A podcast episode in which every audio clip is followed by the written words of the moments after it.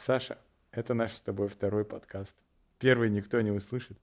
Есть вероятность, что это тоже никто не услышит. Но его услышал ты, я, моя кошка. И мой кот. Да. Я, знаешь, что сегодня решил? Я решил начать с... Эм, зачитать эпиграф. Эпиграф я решил, что нам нужен. Я буду читать из книги Хокинса. Из книги Хокинса то, что мне кажется, люди вообще не в курсе, что такое... Отпускание? Осознанность. Осознанность, да, тут просто есть определение осознанности. И это, блин, я еще, прикинь, подумал, что плохо, что я не пользуюсь хайлайтерами. Я только загибаю эти странички.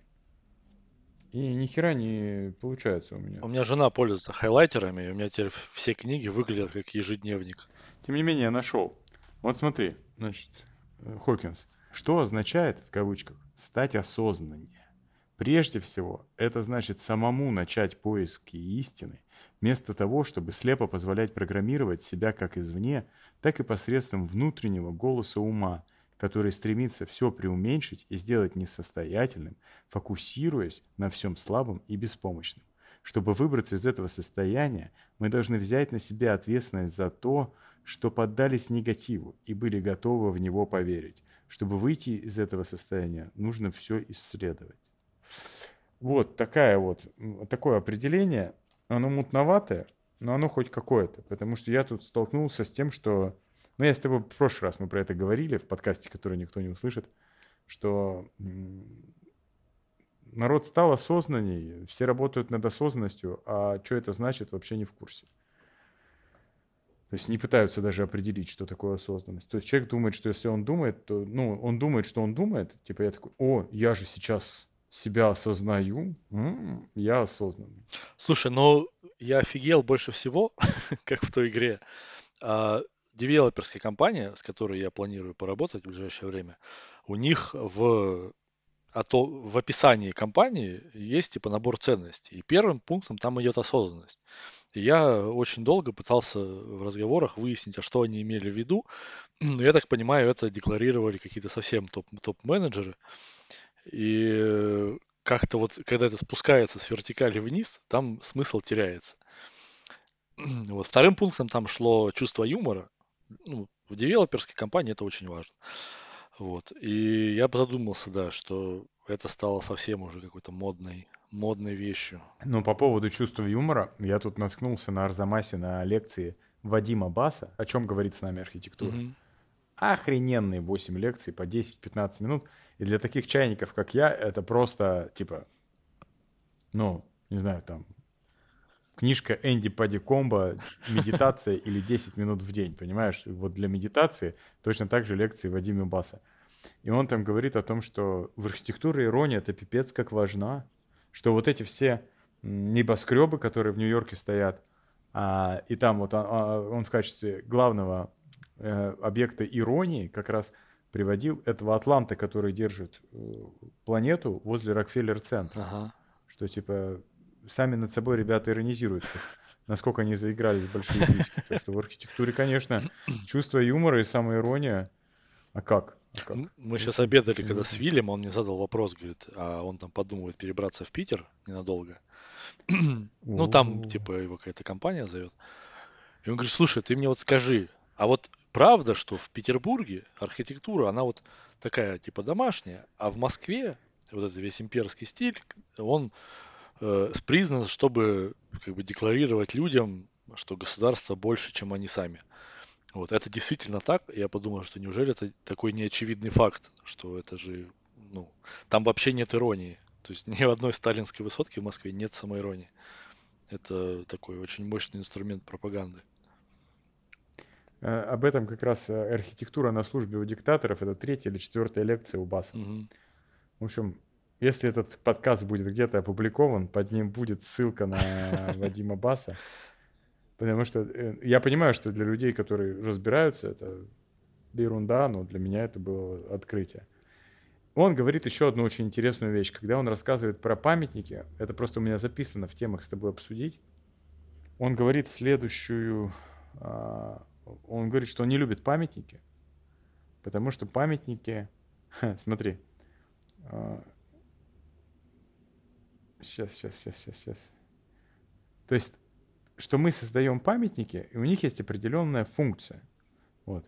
И их функция — это отрефлексировать произошедшее. То есть там падшим героям поставили памятник, и как бы все. Ну, то есть они не напоминают нам об ужасах, которые происходили. Они не выполняют функцию педагогическую, они не выполняют функцию историческую. Историю уже нужно учить, чтобы не повторять ошибки в будущем, которые уже были. То есть это историческая функция. Она, они ее не несут. И он говорит так, что а, пока вы не нашли слов, трагедия внутри. То есть пока это не высказали в какой-то форме, об этом помнят. А как только поставили памятник, как-то успокоились. Это уже, это уже не работает. Ну, они же плюс туда еще какие-то смыслы вкладывают. Есть все вот это вот, весь вот этот пиздец постсоветский, который происходит, это же какая-то чье-то высказывание на какую-то конкретную совершенно тему. То есть они... А, справедливости радости, справедливости радости, радости пряности, справедливости ради хочу сказать, что он там еще и трахает э, немецких всех, кто вот эти построил э, в Берлине монумент Холокосту. А, вот этот... Тоже, он говорит, ну, блядь, С кубиками, которые... Нет, которые параллелепипеды да, из земли да. торчат, это раз.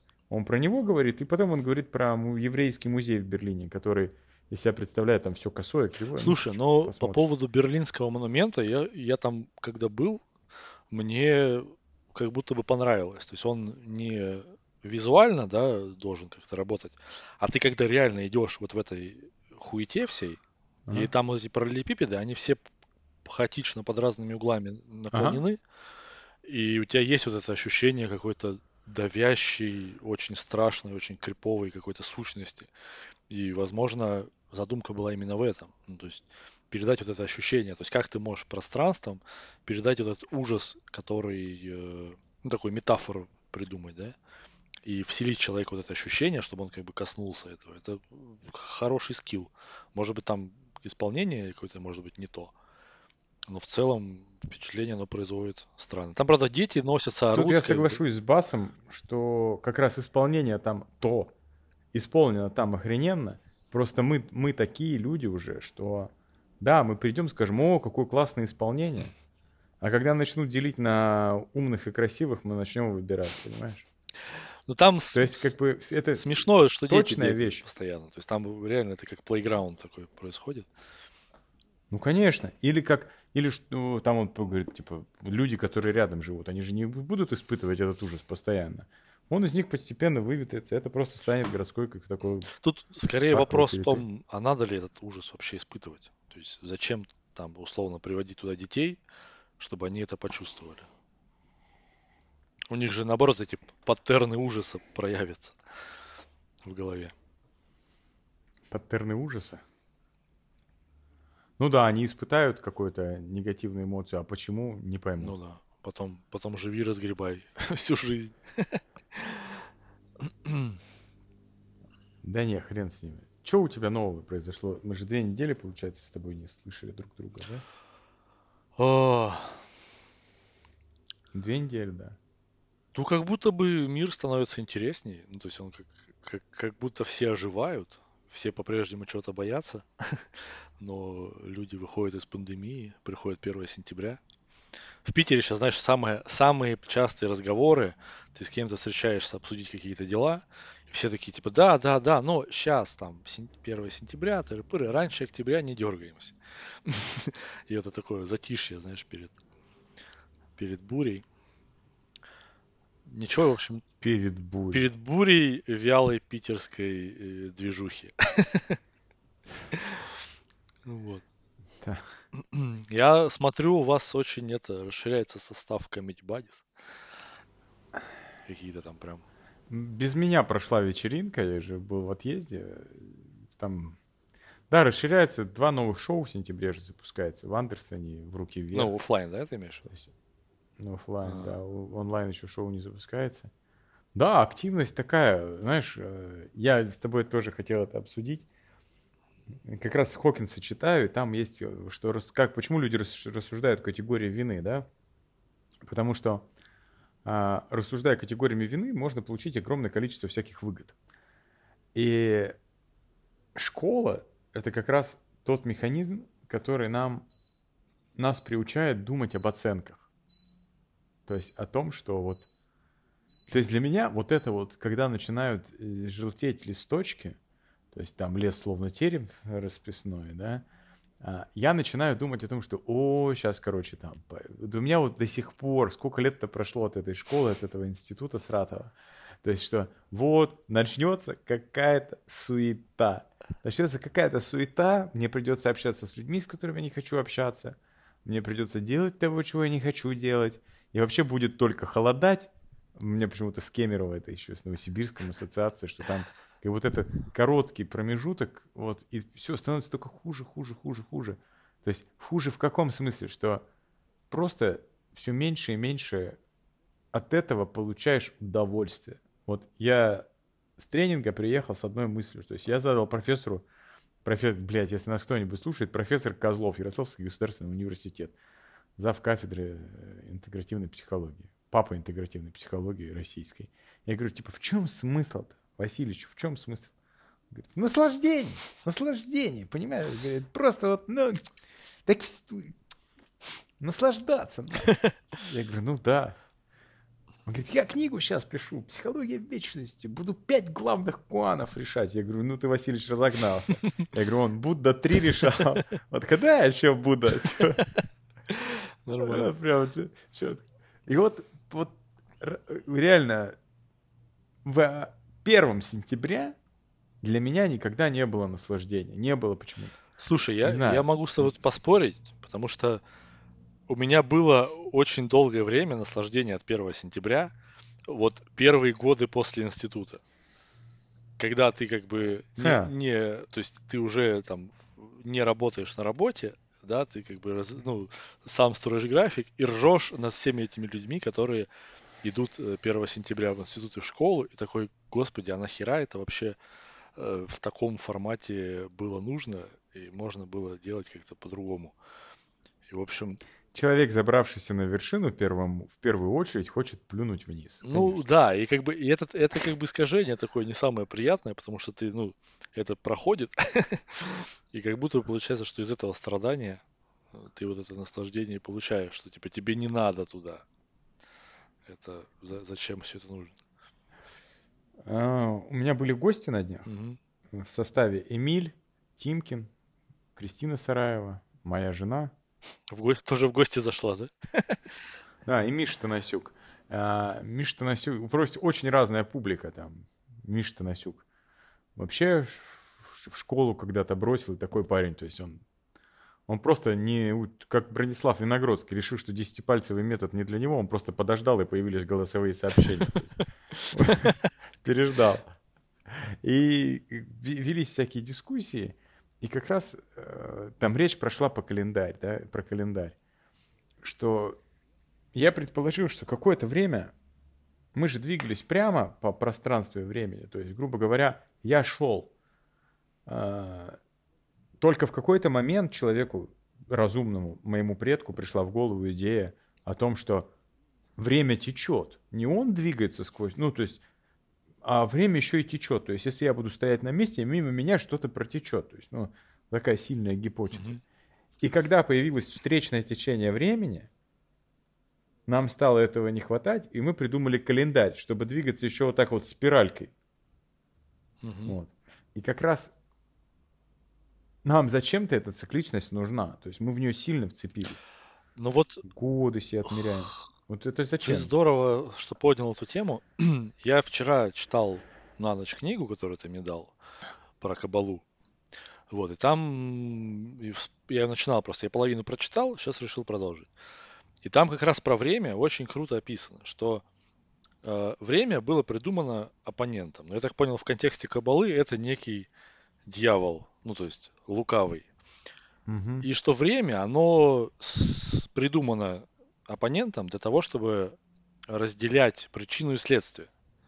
Потому что, условно, ты сделал хорошо, и тебе это хорошо вернулось, Но не, то есть в кабале нет да, ощущения времени, то есть нет концепции времени. То есть там оно вот сейчас ты сделал хорошо, оно вернулось хорошо. А то, что там это разделено по времени, это уже как бы происки дьявола. И то же самое с плохим. Что ты вот сделаешь, и получилась такая херня. А по поводу цикличности, то есть, во-первых, если мы говорим, что время это иллюзия, и программе Каббала так говорит, то цикличность это тоже как будто бы придуманная вещь. То есть и в этом смысле э, я в каком-то даже, по-моему, подкасте про это слушал, что чем больше мы отмеряем себе, э, это тоже, видимо, с какой-то религии взятая идея, возможно, даже из буддизма, надо у Козлова будет спросить, а, чем больше мы отмеряем вот эти циклы, тем мы больше вообще существуем по законам времени. То есть в этом смысле э, круто вообще там не отмечать Новый год, не отмечать дни рождения, потому что время, оно имеет разную плотность. И, соответственно, у тебя может быть год как три, а может быть там три как год. Время имеет разную плотность. А это что? Чья гипотеза? Пум-пум-пум, я не помню. Не могу сказать. Но мне эта идея очень понравилась. Мне тоже нравится. Мне тоже нравится. Я тут недавно понял, что я не пользуюсь днями недели. Да, я тоже, когда это понял, прям охуел, братан. Ну, то есть, а не надо, не надо днями недели пользоваться, потому что, ну, я там, знаешь, узнал в пятницу о, о том, что пятница, когда в полчетвертого воткнулся в пробку на Мичуринском проспекте. Вот, ну, как бы пришлось осознать, что, о, что я. Ну, а так-то это достаточно уже, мне кажется, для многих не актуальная модель. Вот дальше мой вопрос. Уйдет, не уйдет? Потому что, ну, первый, да, когда первый, первой серьезной причиной будет отказаться от летоисчисления, это когда мы начнем жить минимум на двух объектах, которые вращаются с разной скоростью вокруг Солнца, соответственно, астрономический год будет другой то есть, ну, и вот эта вот синхронизация, то есть, что взять за отчет времени? Там-то вообще, там же еще и сингулярность. То есть, отпадет, не отпадет, вот непонятно. Ну, оно как минимум будет усложняться. То есть, например, э, кто-то... А, Таир Мамедов в каком-то интервью рассказывал про свою концепцию дней недели. И он сделал очень такое изящное изменение в существующей модели. Он говорит, вот все как у всех, но среда тоже выходной. Если вот посмотреть на этот таймлайн, то у тебя получается да. два дня рабочих, выходной, два дня рабочих, два выходных. И вот этот ритм, он как будто бы вообще по-другому строит, э, то есть маленькое изменение делает эту неделю гораздо интереснее. Ты как будто бы не, не устаешь, и как будто бы все время отдыхаешь. И вот, мне кажется, в этом, в этом есть зерно, что ты как бы постоянно меняешь. Потому что у меня, например, время-то вообще я с ним борюсь, ну, так или иначе, потому что я mm-hmm. же сам его... Ну, ты мощный мужик. У меня Юля сейчас... Если кто-то и способен, то ты. Юля сейчас ездила, когда в этот э, спортлагерь свой, в, в Красную Поляну. А. Она так кайфанула, говорит, я приезжаю, там все по расписанию. Завтрак, йога, тренировки, походы, все по расписанию. Я, говорит, я вообще об этом не думаю, потому что она вот сидит, она сама организует свое время, она тоже с ним борется. А тут ты как бы его отпускаешь, у тебя вопросы решены, ты о нем не думаешь. Это в этом тоже есть какой-то... Ну, я вот сейчас на, ретри... на тренинге был, на ретрите. Я то же самое заметил с едой. 900 рублей в день, полный пансион питания. Угу. Я прихожу, у меня на завтрак три блюда. Это манная каша с бананом, а, омлет с ветчиной и э, йогурт, допустим. Компот. Угу. Обед тоже три блюда. Ужин два блюда, чтобы не растолстеть, и булочка. Ну, то есть и, или, или арбуз с дыней. То есть тебе не надо думать о том, что и кушать. Тебе принесут. Что-то принесут. Разнообразные, да, да, может быть, я... Да я бы никогда манку себе не заказал, а вот манку ем. Разно... Ну, плюс -то, тоже там режим. И оказывается, я как раз, я Васильевича спросил по поводу сна. Он такой же, то есть у него получается в сытые года, ну, этот, этот год не очень, то есть у него был с нами 901 тренинг за 30 лет. То есть в среднем это 30 тренингов в году. То есть у него гастрольный график достаточно серьезный. Это Алтай, остров Зеленый, это там какая-нибудь Литва, это он там Крым, это Байкал, то есть он с чемоданом, при этом он руководит кафедрой, и ему 60 с хером лет. Я говорю, Василий, что? Он говорит, ну, во-первых, а, я говорю, как карантин пережил? Он говорит, прекрасно пережил карантин, типа, отлично, дом построил. А, я говорю, а я чуть не ебнулся. Он говорит, Павлик, так работать надо по 14 часов в день, чтобы всякая хуйня в голову не лезла. И он ну, большой сторонник теории того, что деятельность институализирует все. Она это, то есть цель, она все систематизирует, все облагораживает и выстраивает. То есть э, в том числе и твои ритмы. Что вот есть, он говорит, я сплю 6 часов. Сплю 6 часов, и у него есть вечерние ритуалы, которые приводят его в состояние отдыха, и утренние ритуалы, которые приводят его в состояние работы. То есть и говорить о том, что устал, не устал, мне кажется, вот, этом, вот в этом ловушка. Устал, отдых. То есть ты делаешь что-то, что тебе надо. То есть у тебя есть какая-то цель, какая-то задача, и ты ее решил там, вот ты ее решал сегодня 10 часов. Ну, я даже не знаю, вот усталость в нашем мире это больше, как мне показалось вот после разговора с Васильевичем, это настолько придуманное, это, это, блядь, как напряжение. Сань, приди к любому специалисту, остеопату, мануальному терапевту, массажисту, он скажет, у вас вот тут в грудном отделе такое напряжение, 10 сеансов надо. Да, кон... да у всех есть напряжение. Очень. И ты такой, а, напряжение. Да, конечно, вот сколько у тебя, 5000 сеансов всего стоит. Конечно, я приду 10 раз. Чтобы, сука, вот понимаешь, вот это вот напряжение, э, вот ну, а как без напряжения? Как без напряжения? То есть мы же не... Ну, я понимаю, там можно устать, если бы мы с тобой были косарями, да? И мы бы с тобой вот сейчас весь август траву косили и устали. Тут же больше даже, может быть, даже вот у...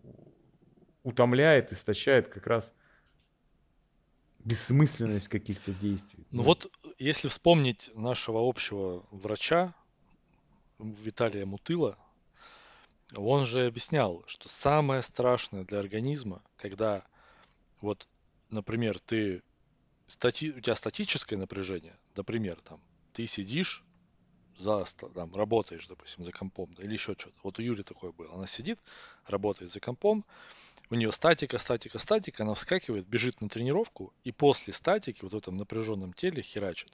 И вот это самое плохое, что может с организмом происходить.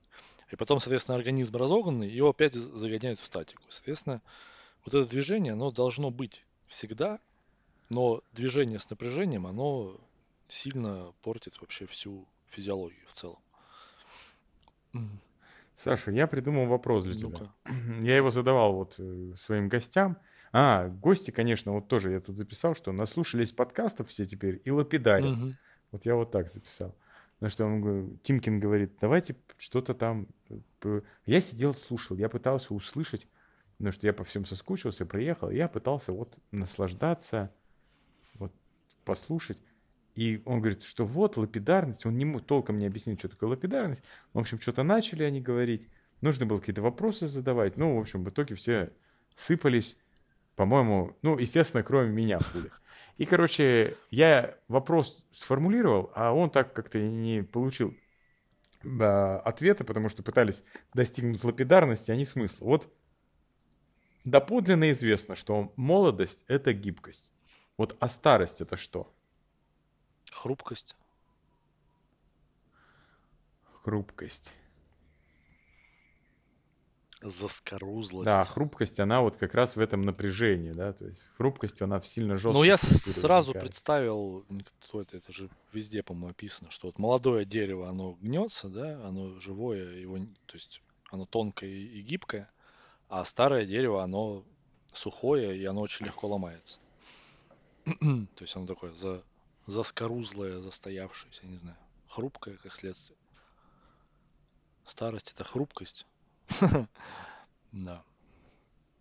Старость это хрупкость. Ну да, во всем подходит. Даже хлеб старый хрупкий. Да, так мягкий. Но с другой стороны, есть там, не знаю, старые вещи, которые очень крепкие. Но типа камень, он крепкий в тысячу лет и в три тысячи лет, знаешь. Ну да, ну типа КАМАЗ. Старый КАМАЗ. Старый КАМАЗ. Колонна, растральная колонна в Санкт-Петербурге. Старая и крепкая. Ну, возраст и старость это не одна и та же херня. Да, я вообще не понимаю, то есть, что не так с возрастом? Чё, почему все так о нем, почему столько внимания уделяют? Я не про возраст спрашивал. Я же про старость. Что если молодость, mm. это... Меня устраивает твой ответ, потому что меня как раз возраст пугать как-то перестает. Но это, опять же, когнитив... мои защитные когнитивные механизмы. То есть, как бы в 20 лет мне казалось, 30, да, пизда вообще всему, 30 лет. Сейчас 33, м-м, охуительно. То есть я адаптируюсь, я человек, как бы, я думаю, ты тоже. Да, не, я тут, знаешь, тоже сидел, думал такой, э, а чем бы заняться, ну, в целом, в жизни? Вот я такой, я как будто бы подергался очень много разные, на разные вещи. И такой, ну, в принципе, мне 31, можно подумать о том, чем заниматься в жизни. То есть я, я к этому вопросу только подхожу, по большому счету. Вот. Сразу появляются какие-то зрелые мысли, гипотезы, что можно это. То есть как бы начинаю жить, так скажем. Ну, правильно. Советы. Да. Так, сейчас я еще тебя спрошу, потому что нам надо же повестку все равно отрабатывать. О, Гарри Поттер. Я прочитал, что Гарри Поттер собрал в Китае, то есть новая цифровая копия первого фильма о Гарри Поттере собрала уже миллиард. Как ты думаешь, мы готовы ко, втол... ко второй вот этой волне Гарри Поттера мании? С Китая особенно. Я думаю, у них какой-нибудь свой Гарри Поттер должен появиться. Китайский. Не, у них этот старый нормальный им зашел. Какой, что значит китайский Гарри Поттер? Ну, не знаю, какой-нибудь свой аналог. Ну, не Таня Гротер, конечно, но что-нибудь. Ли Цисюн какой-нибудь. Или как его зовут?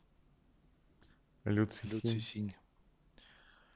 Я просто почему тебя спрашиваю? Потому что у меня вот у Димы Быкова, у Дмитрия Быкова есть, э, что у Роулинг э, магия, она работает как... волшебная палочка работает как iPhone, а заклинание — это приложение. Слушай, я знаешь, что подумал? Вот э, с Гарри Поттером есть интересная особенность. Почему он так зашел э, нам? Потому что я помню, что когда я начал читать Гарри Поттера, мне было, ну вот, примерно там 11 лет, да, во сколько он там, первая книжка, значит, 11 лет? Ну, где-то да. так. А заканчивал я его, я помню, что это был там первый или второй курс института, и вышла последняя седьмая книжка, и я такой пошел в э, книжный магазин напротив архитектурной академии. И встретил там, знаешь, типа нескольких своих одногруппников, с которыми мы еще не были особо знакомы. Я такой, о, типа, вы за Гарри Поттером. Я, я тоже. Вот. И, соответственно, ну там небольшой разбег, но в целом вот как бы мы росли параллельно примерно, да? И возможно, да. что это очевидно для тех, ну, у нас будут дети, и, естественно, я не допущу, чтобы мой ребенок не прочитал Гарри Поттер. В, примерно в том же возрасте. Вот. И, возможно, есть какое-то поколение, которое было старше нас и уже не читало Гарри Поттера, и они как бы, как бы проебали момент. А вот уже наши дети должны, по идее, ну, въезжать в эту тему лет там через сколько-то. Так что, очевидно, да. это должно быть. Нашим детям надо сначала родиться, пусть будут более последовательны в этом. А уже потом сколько-то читают Гарри Ну да. Ну и в целом там еще новые форматы какие-нибудь будут там. Иммерсивные VR-спектакли, там визуализации книжек через шлемы VR, там вот это вот все. Да, блядь, это не надо. Ну, как бы это не надо, но это мы, может быть, это старость говорит, что это не надо как Шелдон говорил офигенную вещь. Этот, это, а, этот носитель использует самый мощный графический процессор в мире. Мое воображение. Ну да. И это на данную секунду так, что наше воображение там по количеству вычислительной мощности, которая идет на визуальные образы, конечно, там далеко за. Братан, и знаешь, у меня вчера было откровение по поводу вычислительных мощностей. Я прочитал, что Microsoft выпустили свою вот эту хуйню Flight Simulator. Microsoft Flight Simulator. А это как бы считается игрой, но это такой скачок технологический. Я охуел. Чуваки что сделали? Они воссоздали планету Земля в реальном масштабе один к одному. Сделали это супер э, круто, красиво через нейронные сети. Через, то есть они взяли Google Maps, через нейронные сети сделали там рельеф, сделали там здание, сделали там все-все-все, и там это настолько охуительно выглядит. И там в реальном времени можно, во-первых, подгрузить погоду, которая в реальном времени сейчас в этой точке мира происходит. Можно реально подключить э, этот flight радар, и там будут лететь реальные самолеты, которые сейчас летят в мире. И ты как бы там тоже летишь. И это все еще супер реалистично, супер красиво выглядит. И я просто сидел, охуевал от того, как, какое время мы живем. То есть это, это, нас, это настолько круто вообще впечатляет, что это такая связь со, со вселенной. То есть, мне кажется, пять лет, и Гарри Поттер станет живее всех живых. И как бы философский камень и тайная комната станут реальностью. И, возможно, это будет круче, чем у а. Шелтона в, в голове. Просто Тимкин сидел и говорил такое, блин, вот я подумал, а он, он посмотрел, видать, все куджи за один день и, и подумал, и как подумал. было пидарно это все об, об, кстати, братан, прости, что перебью, но очень важный вопрос. Ты уже затрагивал. Арбуз или дыня? Братан, а я дунул? Типа, если дунул, то дыня. Если не дунул, то арбуз. Э, это и просто другое дело. Нет, арбуз, потому что он более освежающий. Да, да. Он более освежающий. Ну, Давай, короче, так. У нас и так все беды от бинарности. Зачем нам еще одна? Это... У нас от вот этой полярного восприятия добро, зло, блядь. Э, виновен, невиновен. Хорошо, плохо. И так, как эти бегаем, что попало, творим. Еще и арбуз с дыни сюда добавим. Это не, я не согласен. Я не, я не, это откуда вообще? Это, знаешь, э, ты же сериал «Тьма» не, не смотрел еще? Я посмотрел 4 серии, будь аккуратен с А, да, сорян. Ну, тогда это вопрос в никуда, да. Там просто как раз описывается, что э, типа бинарность на самом деле это сильное искажение, и на самом деле все сильно сложнее. Это выясняется там уже совсем ближе к концу. И, в принципе, на этом построен там, весь нарратив, что мы думали, что все бинарное, а оказалось все, что все совсем по-другому. Ну да, мы же глупые люди в этом смысле. У нас две руки, две ноги, два глаза. У нас все бинарное. И вот, я, я что хотел сказать, Тимкин, ты говорит, ну, вот я подумал, как мало мы живем, а, как вообще мало человек живет, было бы классно жить больше. Я говорю, зачем? Он говорит, да ни зачем, просто посмотреть, что еще изменится.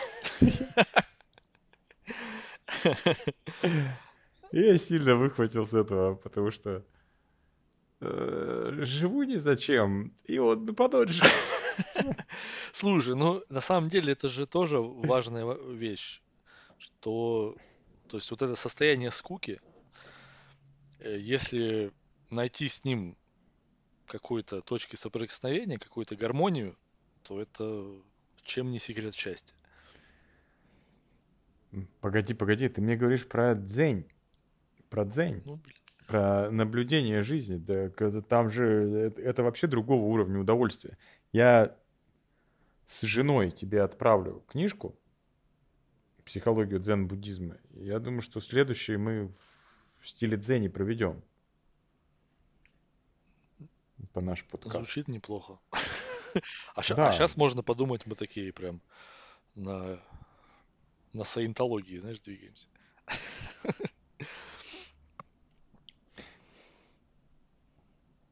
Не, мы не на саентологии, мы сейчас больше в, а, в привычном нам логосе, то есть рассуждаем больше в европейской. Я, я к тому, что вот это, блин, Я даже не знаю, как прилично сказать. Я почему-то в последнее время постоянно атакую Тимкина. Я не знаю почему. Хотя я знаю почему, просто мне неохота с этим разбираться одному. Э, просто я не так думаю. Давай вернемся к основным темам нашего подкаста. Наш с тобой подкаст — это не только созвон двух друзей, которые любят с друг другом поговорить. Это еще и наша экспертная позиция. Как мы в прошлый раз с тобой выяснили, единственная экспертность, которую мы с тобой добились, это получение удовольствия от жизни. Поэтому за этот период я хочу услышать, от чего ты получал удовольствие, чтобы ты мог рекомендовать другим. О, это очень серьезный вопрос. Э, звучит как консалтинг, знаешь. У нас есть экспертиза, мы готовы, готовы ее, ее продавать. Э, я открыл для себя ТикТок, братан. Не сказать, что я получил от него много удовольствия, но я порядком охуел от того, что вообще бывает.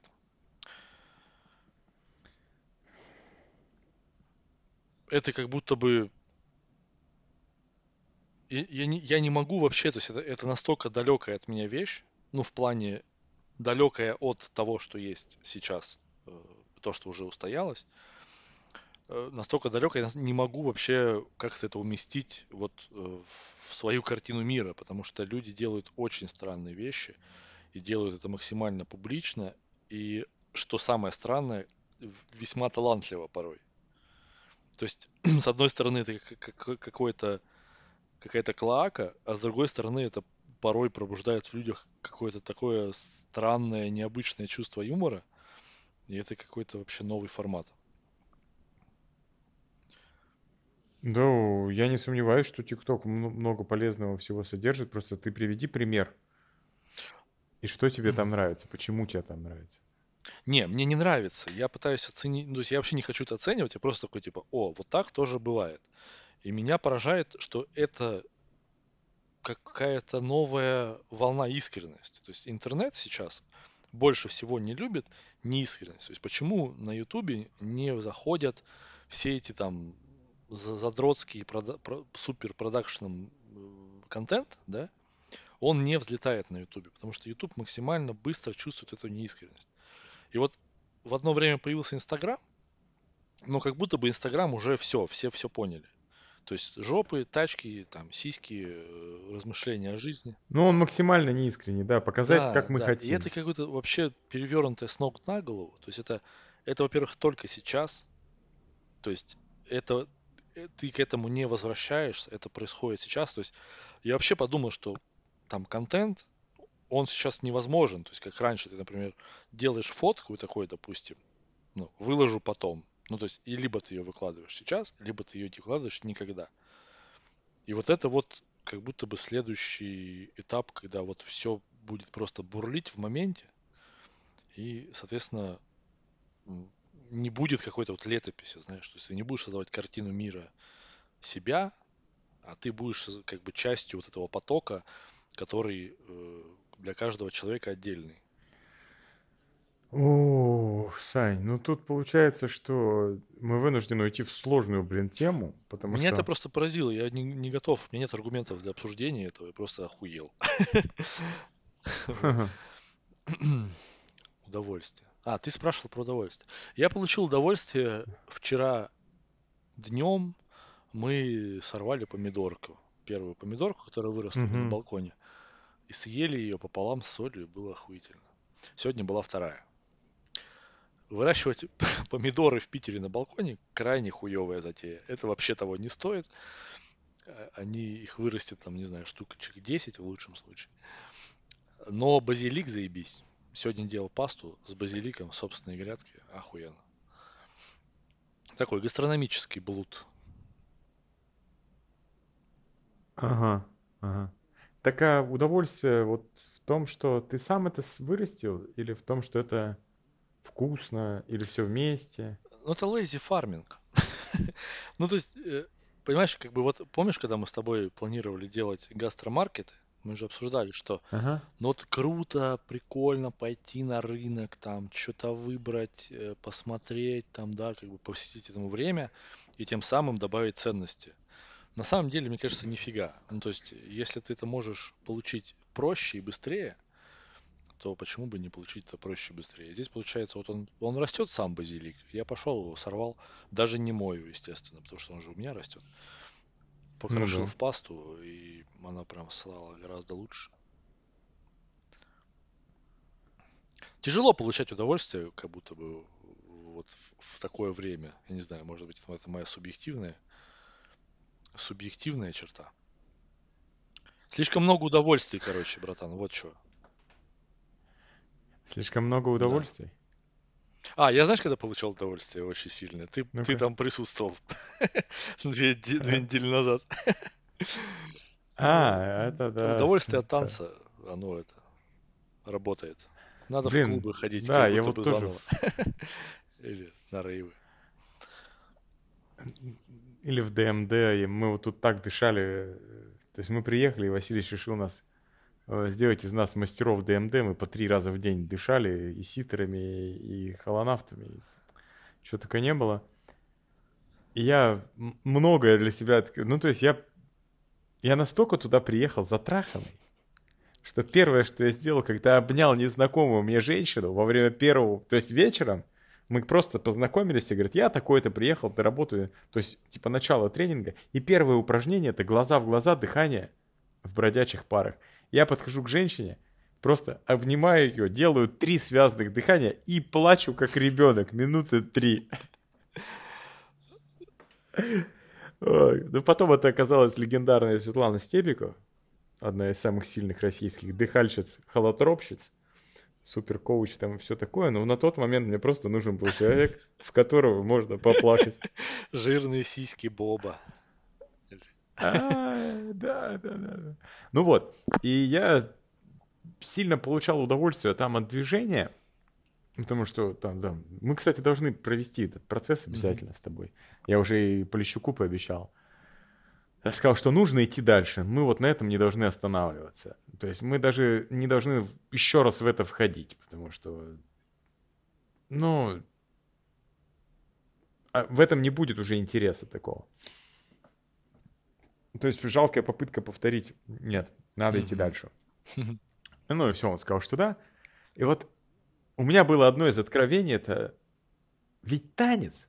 И как ты мне говорил, Саша, я это запомнил. Ты говорил, что музыка и танцы — это, похоже, самый, а, это самый более-менее подходящий ответ на вопрос вообще, зачем мы здесь.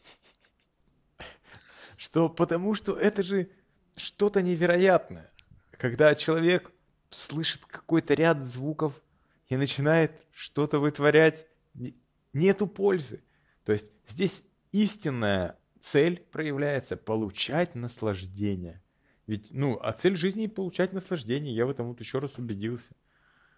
Что как только нас там э, лишают способов привычного получения наслаждения, все, жизнь теряет смысл, блядь.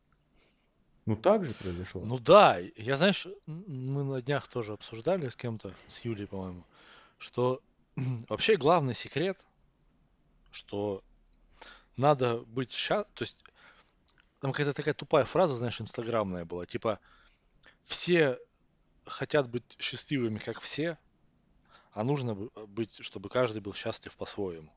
И вот это вот по-своему, оно типа искажается. То есть вот этот вот э, бомбардирующий тебя там контентом мир и всем вот этим, всеми этими картинками, они вообще настолько отдаляют тебя от твоего вот искреннего внутреннего ощущения э, счастья, то есть от чего ты лично получаешь удовольствие.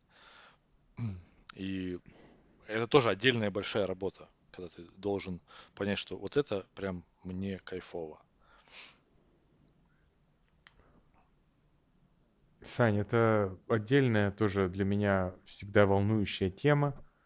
Это вот этот синдром информационного несчастья. Люди, мне жена недавно спросила, вот что делать с тем, что я вот читаю все вот эти вот пытаюсь, но вот что-то все равно упускаю, все так меняется, я не успеваю следить. И мне пришлось как-то отвечать, и я ей сказал, что в, можно потеряться в потоке, если не видишь цель, если не понимаешь. Ну, как помнишь, мы с тобой говорили, что рассматривать отдельные кейсы нужно только в каком-то более-менее приличном контексте. Есть если ты эту тему изучаешь. То есть нам с тобой там обнаружение какого-то подземного, вот в новость была, обнаружен какой-то новый подземный зверь, мокрица полтора метра. Да, блядь, может их 17 видов, а это 18, а может он первый. Вот это интересно только если в курсе, а если нет, ну, хуйня какая-то. Mm-hmm. Вот. И я, мы с женой, значит, э, э, она такая, ну вот, что мне делать? Вот еще там же негативный контент. Ну просто определиться, что конкретно тебе интересно. А чтобы определиться, что тебе интересно, нужно знать свою цель. То есть зачем ты это делаешь. То есть, и тогда все вокруг становится... То есть все кажется важным, когда ты не знаешь, что для важно для тебя. Да. Понимаешь? То есть вот это... А вдруг это важно? А вдруг это важно? А вдруг я вот здесь упущу? А вдруг вот здесь? Ну, как только ты понимаешь, что тебе нужно, ты понимаешь, ну, это не для меня, это не для меня, это не для меня, а вот это, пожалуй, для меня. То есть все, все, все, все систематизировано. То есть цель и деятельность. Ответы на современные вот эти вот недуги, в том числе вот это информационное. То есть если человек вдруг узнает все, он от этого не станет счастливее. Прикинь? Ну да, мне кажется, знаешь, как будто бы в скором времени, вот я так подумал, что должна появиться профессия, типа, лич, как вот личный стилист есть, должен быть личный контент-консультант. То есть это такой, типа, психолог-контент-мейкер, который там должен тебе собирать твою там условную картину дня на основе твоих интересов, э, там, ценностей и всего остального. Потому что, то есть, модерировать свою ленту, то есть, вот я каждый раз там э, открываю Инстаграм, я уже убрал его там на дальнюю полку телефона, в папку, в подпапку и так далее. Я каждый раз захожу, и каждый раз я нахожу какого-нибудь человека, такой, блядь, а ты мне вообще зачем здесь? Я тебя там не видел и не слышал, и не общался с тобой а хулиард лет. И, и, и типа я постоянно занимаюсь этим вот удалением, и каждый раз я нахожу новые какие-то вещи, что, блин, почему это присутствует в моей жизни, когда я сделал выбор, что типа я должен вот следить там, ну, за человеком или там какое-то сообщество. То есть, ну, Инстаграм это просто хрестоматийный пример такой, но то в целом это касается всего, и новостей, и так далее. То есть вот это вот какая-то животная потребность, это какой-то страх, это какие-то фобии постоянные. Или там, знаешь, как вот люди подписываются на всякие там паблики с, там, с ДТП. То есть там же пиздец, сколько людей это все постоянно потребляет. То есть это прям... Ну, мы же любим такие новости. Это же ну, ген, ну... это же наша генетическая память. Э, тут, э, в смысле, генетическая потребность, вот эта жажда, mm-hmm. что плохие новости вызывают у нас иллюзию. Ну, то есть это было так. Если бы мы с тобой жили там миллион лет назад, ты приходишь и говоришь, у меня хуевые новости. Тимкин уебался с обрыва в том-то месте. Я такой, о, это важно. В том-то месте я больше не хожу. Угу. Ну да. И я от этого выживаю, и ты от этого выживаешь. То есть, чем хуже новость, тем нам важнее было ее запомнить для, ну, да, для, да, для да. выживания. Иначе, иначе бы по-другому было. А сейчас там что, где дельфины, блядь, вернулись в Венецию, или кто опять пластиковые бутылки напали на китов. То есть нам пофигу. Нам главное, что вот, о, негативно, негативно. Я-то к чему? Что вот эта серьезная проблема, у нее достаточно банальное решение, что если... Я даже придумал тест, как определить. То есть нужно задать человеку вопрос. Вот я тебе сейчас задам вопрос. Считаешь ли ты, что в мире может произойти какое-то событие, которое круто повлияет на твою жизнь, но ты его пропустишь, если не будешь пользоваться телефоном ну, не столько, сколько ты пользуешься, а будешь пользоваться телефоном гораздо реже. Или, допустим, если ты будешь пользоваться интернетом раз в неделю. Это очень хороший вопрос. То есть, пропущу ли я события, которые сильно повлияют на мою жизнь? Суще... Веришь ли ты в существование такого события, что оно может круто повлиять на твою жизнь? Дать тебе уникальную возможность? Там. Я думаю, нет. Потому что, то есть, вот эти все возможности, они происходят и, то есть, из твоих контактов. То есть, если этого контакта не произошло, то ты не будешь как бы ассоциировать, э, что это событие на тебя повлияло как-то. То есть, если ты взаимодействуешь, э, там, не знаю, вот сейчас там происходит э, пиздец в Беларуси. Вот если ты я смотришь, например, телеграм-канал с новостями из Беларуси, то это как будто бы на тебя влияет. Э, соответственно, а если ты не смотришь, то это как бы на тебя и не влияет. А оно при этом может повлиять. Оно повлияет, ну, косвенно. Но в целом мы же как бы свою... Но в целом ты же не, пов... не сможешь повлиять на то, как она повлияет. Да нет, конечно. И вопрос только в том, что если это... Оно все влияет так или иначе. Любые события влияют. Но как-то посредованно, наверное. Поэтому на тебя влияет то, что, то, чем ты взаимодействуешь. То, то, что на тебя влияет эмоционально. Соответственно, чем больше ты всякой хуйни в себе впускаешь или не хуйнишь чего-то полезного, тем больше у тебя соприкосновений, тем больше у тебя вероятность, что ты что-то что в тебе это изменит. Ну, вот у Хокинса прекрасно есть пример на эту тему, что там про грипп у него и про то, что... Ну, помнишь, мы говорили, что не так много правил уже у мира, в которые работают, и одно из них это то, что события не, не имеют на нас влияния без нашей реакции на них. Угу. То есть мы заходим каждый день в огромную, на огромную помойку, так мы назовем наше информационное пространство, и начинаем в ней ковыряться в поисках того, на что нам направить свою реакцию. Что сегодня повлияет на нашу жизнь. То есть технически это происходит так. Ну да, так вот в этом-то и прикол, что мы это все выбирать должны довольно осознанно. То есть все, Но что ты впускаешь мы не знаем, в себя, что оно такое на тебя... осознанно. Ну, не, я имею в виду, что надо просто понимать, что все, что ты впускаешь в себе в голову, оно там навсегда остается, во-первых. Во-вторых, оно формирует твою картину мира. И в-третьих, оно просто на тебя влияет. Потому что ты там, ты услышал, что Тимкин упал там в яму. Ты как бы, это, эта яма стала частью твоей картины мира. Ты знаешь, что люди падают в ямы, там вот это вот все. И если там в случае с ямой и Тимкиным это важно, то в случае там, не знаю, что, блядь, ну что там в Инстаграме происходит, что кто-то сходил с ребенком со своим там, не знаю, в парк, э, это не важно абсолютно, но это формирует твою картину мира. Короче, знаешь, мы разучились социализации. То есть э, мы не умеем социализироваться, потому что нам как будто бы интернет заменил это. Но мы не, не научились этим правильно пользоваться до сих пор.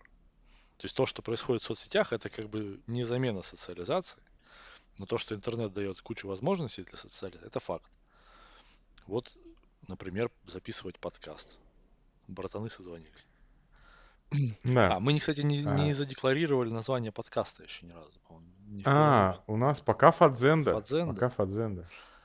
Ну да, я считаю, что... Но следующий мы выпуск сделаем в стиле дзень. Вот. И там уже посмотрим. Ну, у нас как бы... Не, подожди. У нас выпуск Фадзенда 2, а вообще, да, да, да, да, Саш, да, извини, конечно. Название подкаста у нас, да. Говори. Длинная волна. Длинная волна, да, длинная волна. Антитикток. Антитикток. Это SoundCloud против Яндекс Музыки. А, от чего я тут получил удовольствие? Понятно, я был на тренинге, я общался с классными людьми, там все такие прокачанные, все и там Саша Дробышев. Он взял, значит, Сырой Донченко, организаторы тренинга, старые козловские ученики. Значит, они взяли этот отель на берегу Азовского моря в аренду в середине марта, чтобы отремонтировать его к сезону и запуститься. Все встало колом, и они вдвоем ремонтировали четырехэтажный отель сами, потому что работников не было. И вот Саня Дробышев, он часа в три ночи ложится спать, в 6 подпрыгивает, бежит 15 километров, занимается на турниках, в 8 ведет зарядку, там элементы цигун, гимнастики Плетнева. Э, такой вот мужик. А потом гвоздотерапия. То есть это такой, как Дон Дракон. Вот он его кармический брат, чуть постарше, Саня 55. Он по кроссфиту, по любителям, по, в мастерах выиграл все вообще, что можно выигрывать. И значит, гвоздотерапия. Ставит он меня на гвозди и говорит, все, давай, Пашань, ага, все. Так, вот смотри, у тебя в голове сейчас происходит следующее. Ты же понимаешь, что, ну, гвозди не проткнут твои подошвы. Я говорю, да, а меня уже колотит через 20 секунд. Он говорит, да, просто мозг тебе сейчас говорит о том, что, о, это самое опасное, что мы можем чувствовать. Это же укол, это же стрела, это же копье, это же укус насекомого, это же какое-нибудь опасное ядовитое растение. То есть очень древний мозг, очень древние в тебе говорят знания, да, генетические.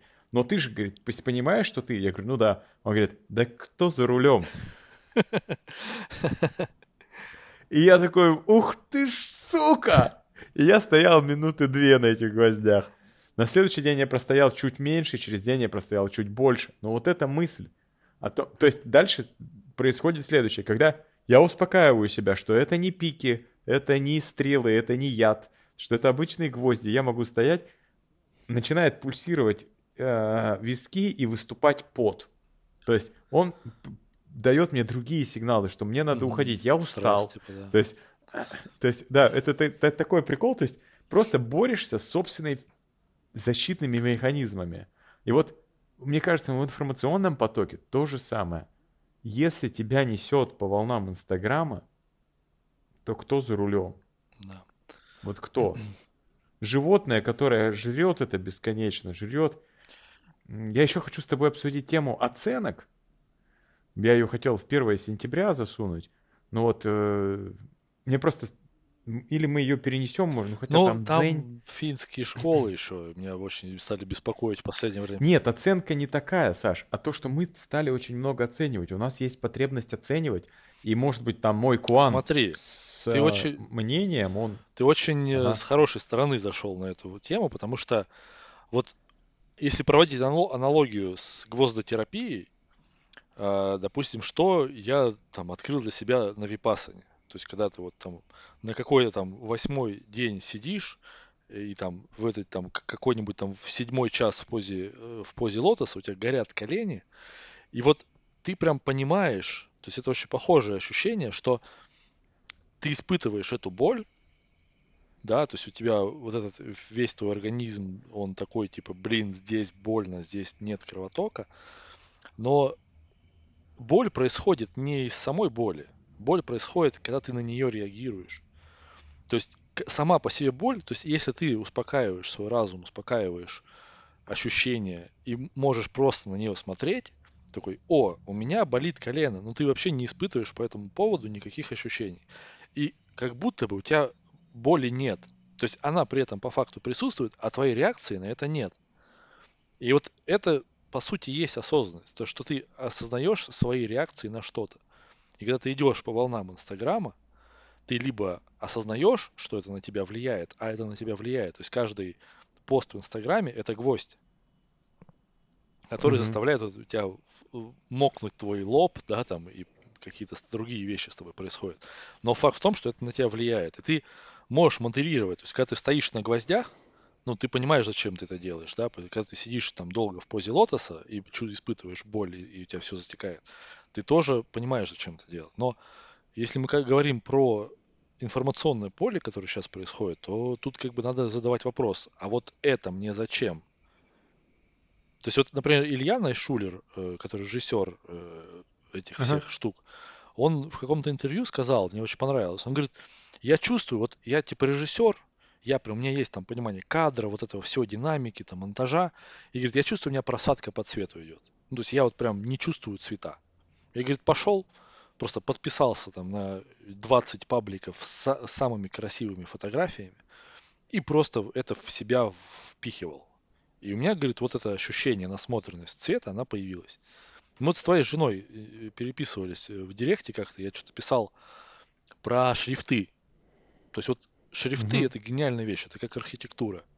То есть там настолько уже выверенные вот эти все пропорции, ты когда на них смотришь, ты постоянно взаимодействуешь, да, с этим, у тебя автоматически глаз там, ну, замечает красивые пропорции, ты это можешь видеть, и ты как бы у тебя условно развивается вкус там, да, если совсем упрощать.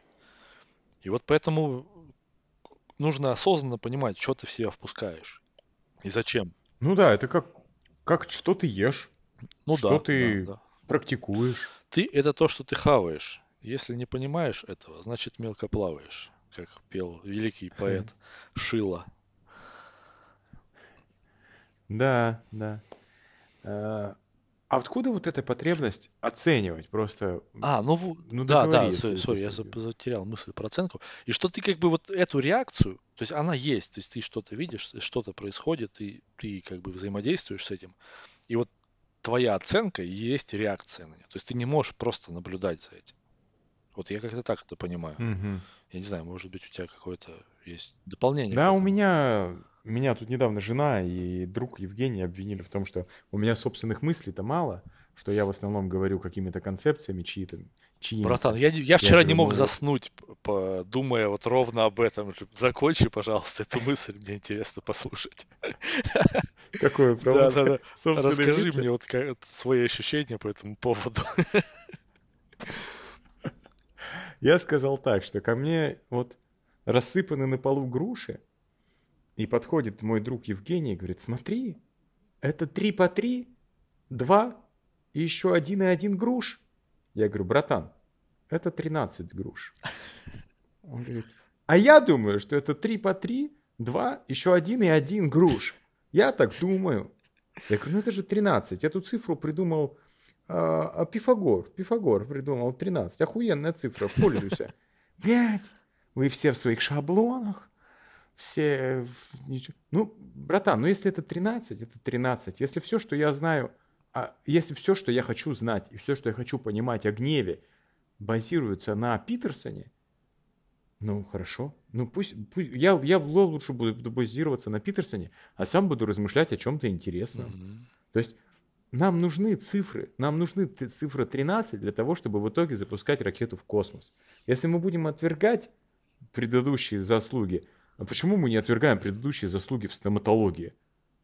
Почему мы должны отвергать э, предыдущие заслуги в философии, в думании о нашем думании, о этих коридорах? То есть, давай я тебе отвечу так, что есть некая вычислительная мощность у, у твоего ума, у твоих нейронных связей, у твоих синапсов. Там. Я тоже, вот я вот эту тему с, с, с нейрофизиологией, всей этой хуйней уже тоже надоело, но тем не менее есть некая вычислительная мощность. А есть некоторые операционные системы, которые работают на определенных языках программирования. И вот есть религия, и в ней есть медицина, ну, то есть там врачевание, есть чудотворчество, ой, как это, старчество, потом вот это явление чудес. И, и в принципе, неважно, какой пользуешься ты операционной системой или языком программирования, если ты получаешь результат. Угу. Вот, поэтому у меня никакого, ну, есть у меня какие-то свои соображения, но есть такая поговорка, если ты что-то придумал и не можешь найти это же у древних, возможно, ты придумал хуйню. Да, есть такая хуйня. Это, знаешь, мне кажется, это все от лени. Ну, то есть, очень соблазнительная дорожка сказать, что это все хуйня, типа я сейчас все придумаю заново. Но это, во-первых, происходит, мне кажется, от того, что не понимаешь зачем, ну, то есть нет как бы целеполагания. Я вот, типа, нигилист. Помнишь, Большом Лебовске? Они нигилисты. Типа мы отрицаем все и ни во что не верим. Да, да, да. Это очень такая наивная позиция, потому что, то есть любое знание это инструмент. Я просто реально, я вчера сидел, а, я, короче, скачу с книги на книгу. Я вчера за день почитал три книги. Я почитал... Хотя, Сань, такая же я, я почитал... Абсолютно. Э, с утра проснулся, почитал э, карты смысла немножко. Такой, о, блядь, это перед завтраком нельзя читать. вот. Потом мы сгоняли с Юлей на пляж. Я дико кайфанул в очередной раз от Ильяхова с его «Пиши, сокращай». Я все не, не могу mm-hmm. ее дочитать. Я прочитал эту бирюзовую про деловую переписку, кайфанул. И вечером читал эту про Кабалу я такой, типа, блядь, вот я сколько в себя этого всего засунул, а где мои мысли-то? Ну, то есть, я такой, это же просто, то есть, я в себе, напред, ну, взял вот эту вот кучу вот этих вот вещей и формирую из этих свою картину мира. Но, как говорил наш с тобой любимый философ Александр Моисеевич Пятигорский, ну, типа, оригинальная мысль, это, ну, как бы, привилегия очень, очень умных людей.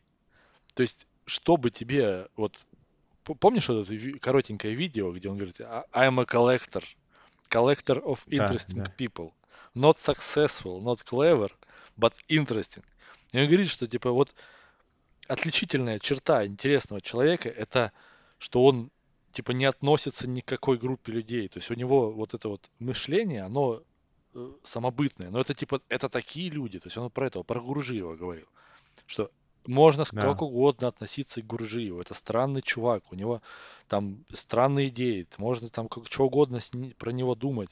Но это Гурджиев. Гурджиев, он на 90% Гурджиев и только на 10% все остальные философы, которые, которых он через себя пустил. Мне кажется, вот вопрос в том, насколько ты это ты. То есть, если ты хотя бы на 10% можешь быть собой, это уже почти Гурджиев.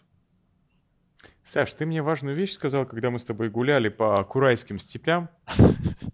Я тебе задал вопрос, э, вот вокруг горы, там было какое-то состояние безвремени. Я говорю, а вот там, а что, а что-то там, ну как это, как Лапенко тебя спросил, что-то ты сказал, а ты не напрягайся, братан, ты же процесс. Вот. Я тебе сейчас отплачу той же монетой. Я в том, что ты это ты, когда ты в процессе, да. Когда ты что-то делаешь. Потому что есть реально там доказано, я не помню кем, если интересно, и не дай бог кто-нибудь напишет комментарий, я обязательно отвечу цитатой, что если взять тебя, Саша, и воспитать в африканском племени каннибалов, то ты со мной не будешь дружить. Ты меня будешь кушать. Это сказал и никакие... этот... Господи. Курпатов? Нет, господи, как этот лысый-то, блядь, изобретатель, старый американец. А, да, сейчас вспомню, короче, братан. Проект короче, Венера ты меня будешь кушать. Такой. Ну, я, я не знаю, о ком речь. То есть, что ты меня съешь и не будешь со мной дружить. И не, пора, и не будет такого, что ты перестал быть собой. Нет, Жак Сань, Фреско ты будешь собой. Жак Фреско. А, вот, прекрасно. Ссылку оставим. То есть, по сути, человек — это губка, которая впитала в себя, но есть люди, которые впитывали что-то хорошее, в себе какие-то качества хорошие развивали, там, эффективные, да, кто-то неэффективные, и в итоге когда ты сталкиваешься с задачей, с какой-то, ты что-то делаешь, у тебя есть то, как ты живешь эту жизнь, исходя из этого всего. То есть ты ежесекундно, и как если верить буддизму, буддистам, да, собираются пять потоков. То есть ты каждую секунду собираешься. Нет никакого там сам собой, себя, себя любимого там, как это, то есть, э, где оригинальность. Оригинальность Гурджиева в том, как он достигал свои, своих целей.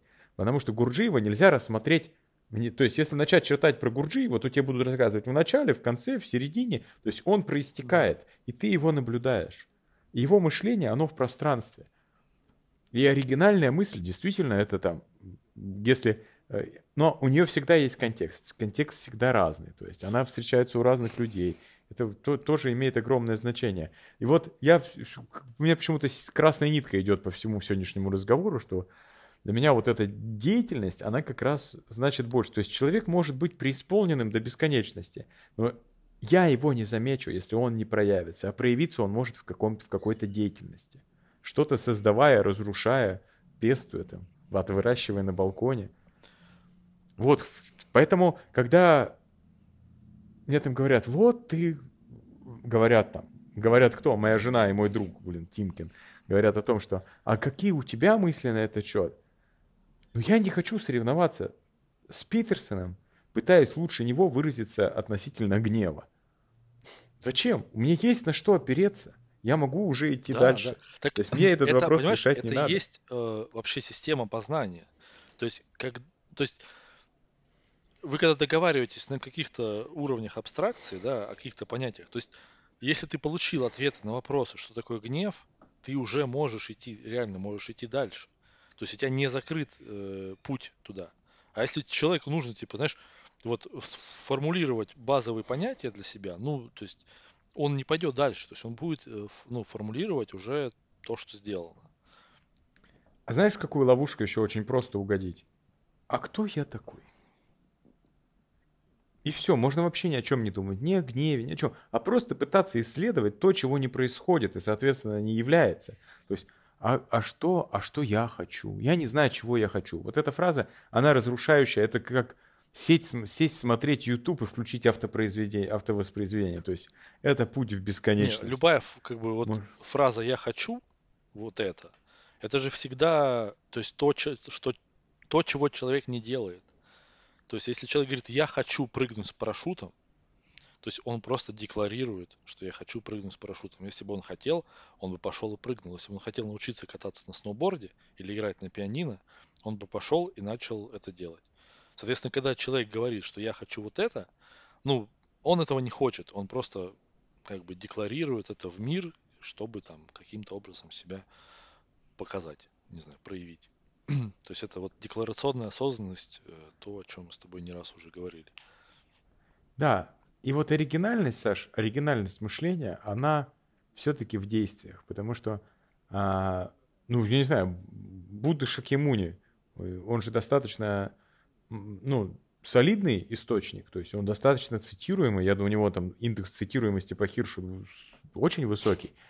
А что там оригинального? Ну, то есть, ну, там оригинального текста что, три страницы? Ну, по большому счету, но путь, путь. вот, бы, знаешь, по поводу решает. знания, а, как бы оригинальность, она не в самом знании, как правило, да. Вот взять пример, там, не знаю, там моя любимая книга «Язык шаблонов». Или, ладно, какой язык шаблонов? Ильяхов.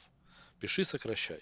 Офигенная книжка, mm-hmm. но он, он, он очень mm-hmm. крутой. И вот у него, она, знаешь, не раз я вспоминал фразу, она сама в себя, в себе содержит. Потому что он через, обладая мастерством повествования, упаковал это знание о том, как э, делать, как излагать мысли в очень правильную структуру с, с гениальными примерами, с, с реально понятным для всех языком, с понятными примерами. Ты читаешь, и тебе прям вот приятно на физическом уровне от того, как логично изложены мысли. То же самое происходит с книжкой «Язык шаблонов», когда суперкомпетентный человек, который разобрался уже во всех вообще вещах, э, связанных с темой, он просто говорит, ну, он просто говорит простые тезисы какие-то, которым не, которые не надо подвергать сомнению, которые не надо подтверждать их оригинальность. Человек проделал серьезную большую исследовательскую работу. Потому что вот... То есть оригинальность это просто одно из качеств нифига не определяющее. Я вообще не знаю, что такое оригинальность. Есть... Я бы у Тимкина спросил. Ну, оригинальность ради оригинальности. Там это как вот Женя Тимкин не занимается творчеством, потому что не может найти новый путь. Он говорит, все уже было. Так оно Поэтому же все было знает, ровно до того момента, пока он не нашел новый путь. Там же ну, это так работает, он... что ты типа, ну, надо придумать оригинальность, и она появится, а пока и, и ты... Ну, он не хочет, э, ты что, Ладно, это, это отдельная ну, тема. Вот, кстати... То есть я, короче, ага, тебе... Да, да, говори. Да. Нет, что вот оригинальность ради оригинальности всегда приводит к печальным результатам, в том числе и у автомобильных производителей. То есть там этого, этих примеров огромное количество. Так что я, я, я считаю, что красота, изящность решений, знаешь, там, как в программировании. Там же нету такого оригинально. Там чем короче, чем, чем проще, логи... да. ну, чем изящнее, чем проще, там и, и красота в этом рождается. Ну, как бы, ну, вот Айвазовский такой пришел, сказал, блядь, вот у меня только море получается рисовать. Но море уже рисуют. Оно уже есть, мало того. Как? Море настоящее. Ну, как-то не оригинально. Не оригинально получится. Тем более сейчас эти участки у моря подорожали. Там вообще можно окно сделать. Что, я с окном буду? Конкурировать. Нахуй, блядь, не буду рисовать, да?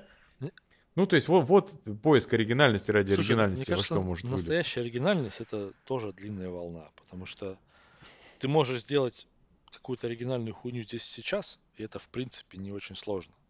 Но реальная оригинальность рождается, она же гораздо глубже. То есть, когда она происходит, как ты уже сказал, через действие.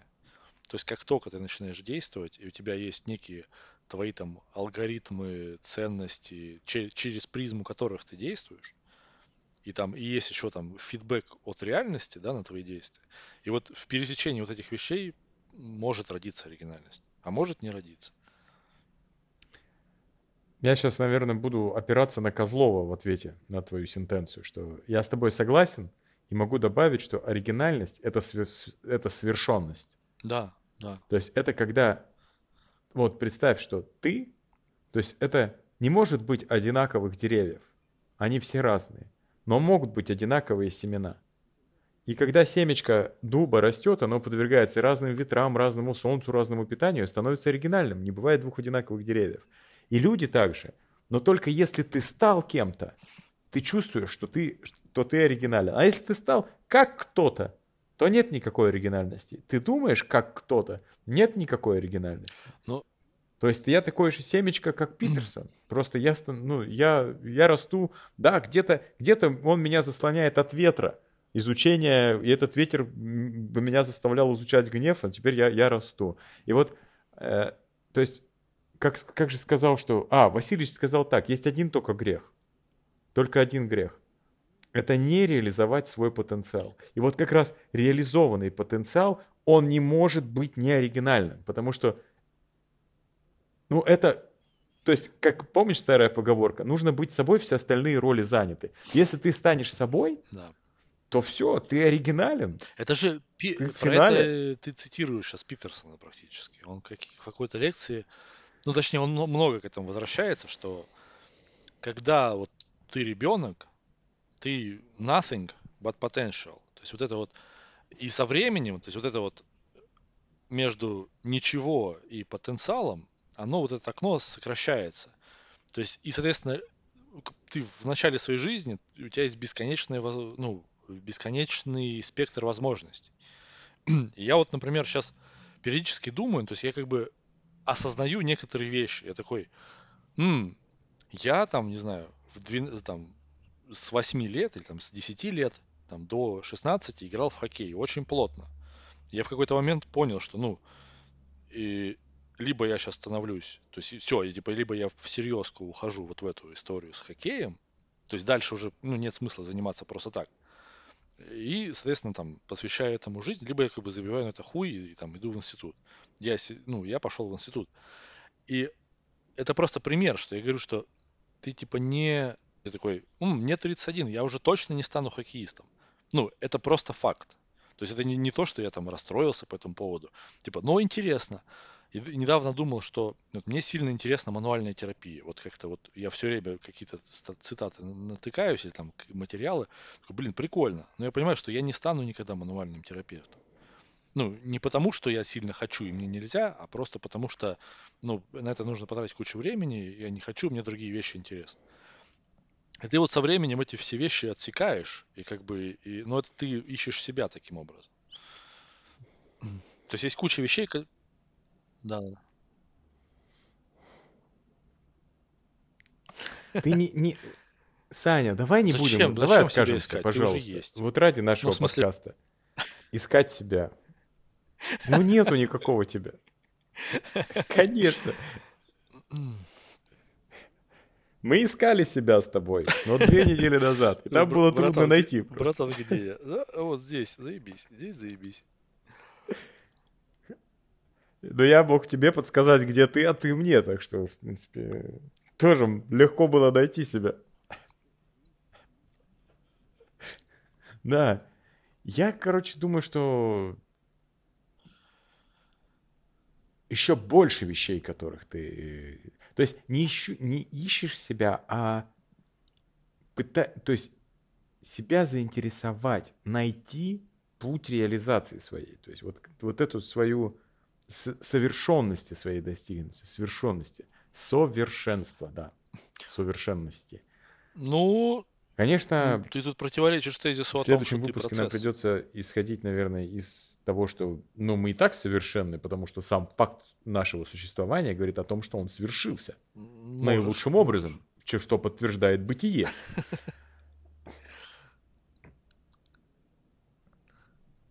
Не ада. Ну, я процесс, ну, я могу же себя в какой-то момент снять показатель. ви- видишь то, кем ты бы мог стать. ну, пойти с тобой сфотаться и как бы обсудить это.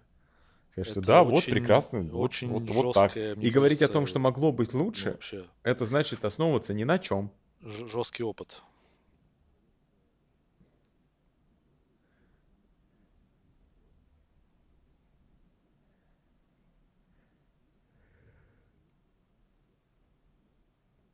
Ух ты! Ух ты!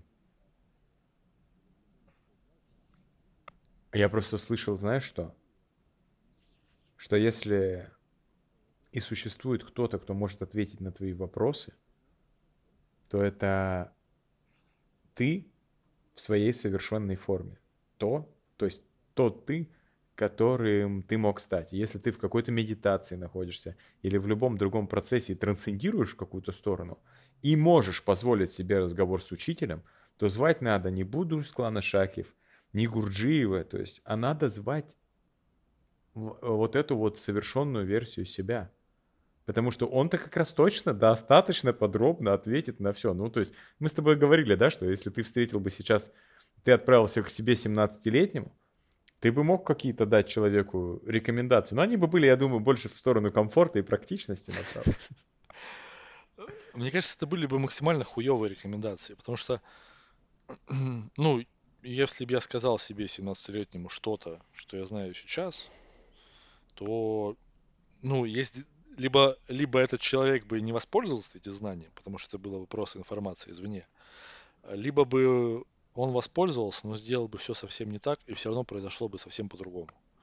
Ну, то есть, мне кажется, это чуть сложнее должно работать, чем нам кажется. Ну, блин, ну что, что 17-летний я мог ну да. Ну или сейчас встретить 75-летнего себя, и он бы ответил тебе на какие-то да, вопросы. Да. Проще жить бы не стало, стало бы скучнее. А мы привыкли получать удовольствие от жизни. Ну, стараемся. Мы стараемся, мы стараемся, потому что, походу, только в этом смысл и есть. Я тут в чем хотел бы... У нас все час 15, регламент выполнили, час, час 22, да. Ходил я в кино на фильм «Начало» 4DX. Во-первых, отвыкли ходить в кино. Мы с женой отвыкли ходить в кино. Сколько не были в кино мы? Ну, много. Четыре, пять месяцев, пять, полгода. С ума сойти. Я взял с собой термос, чая, всяких ништяков. И... То есть я воспроизвел домашнюю атмосферу в кино. То есть я пошел в кино и понес с собой туда атмосферу. Хотя раньше я ходил в кино за атмосферой кино. Я брал холодную Кока-Колу, жена брала попкорн, я воровал у нее попкорн, мы что-то сидели. А тут я пришел, снял кроссовки, положил так ноги поудобному, налил себе чайку и такой, ну давай, Кристофер Нолан, удиви меня еще раз.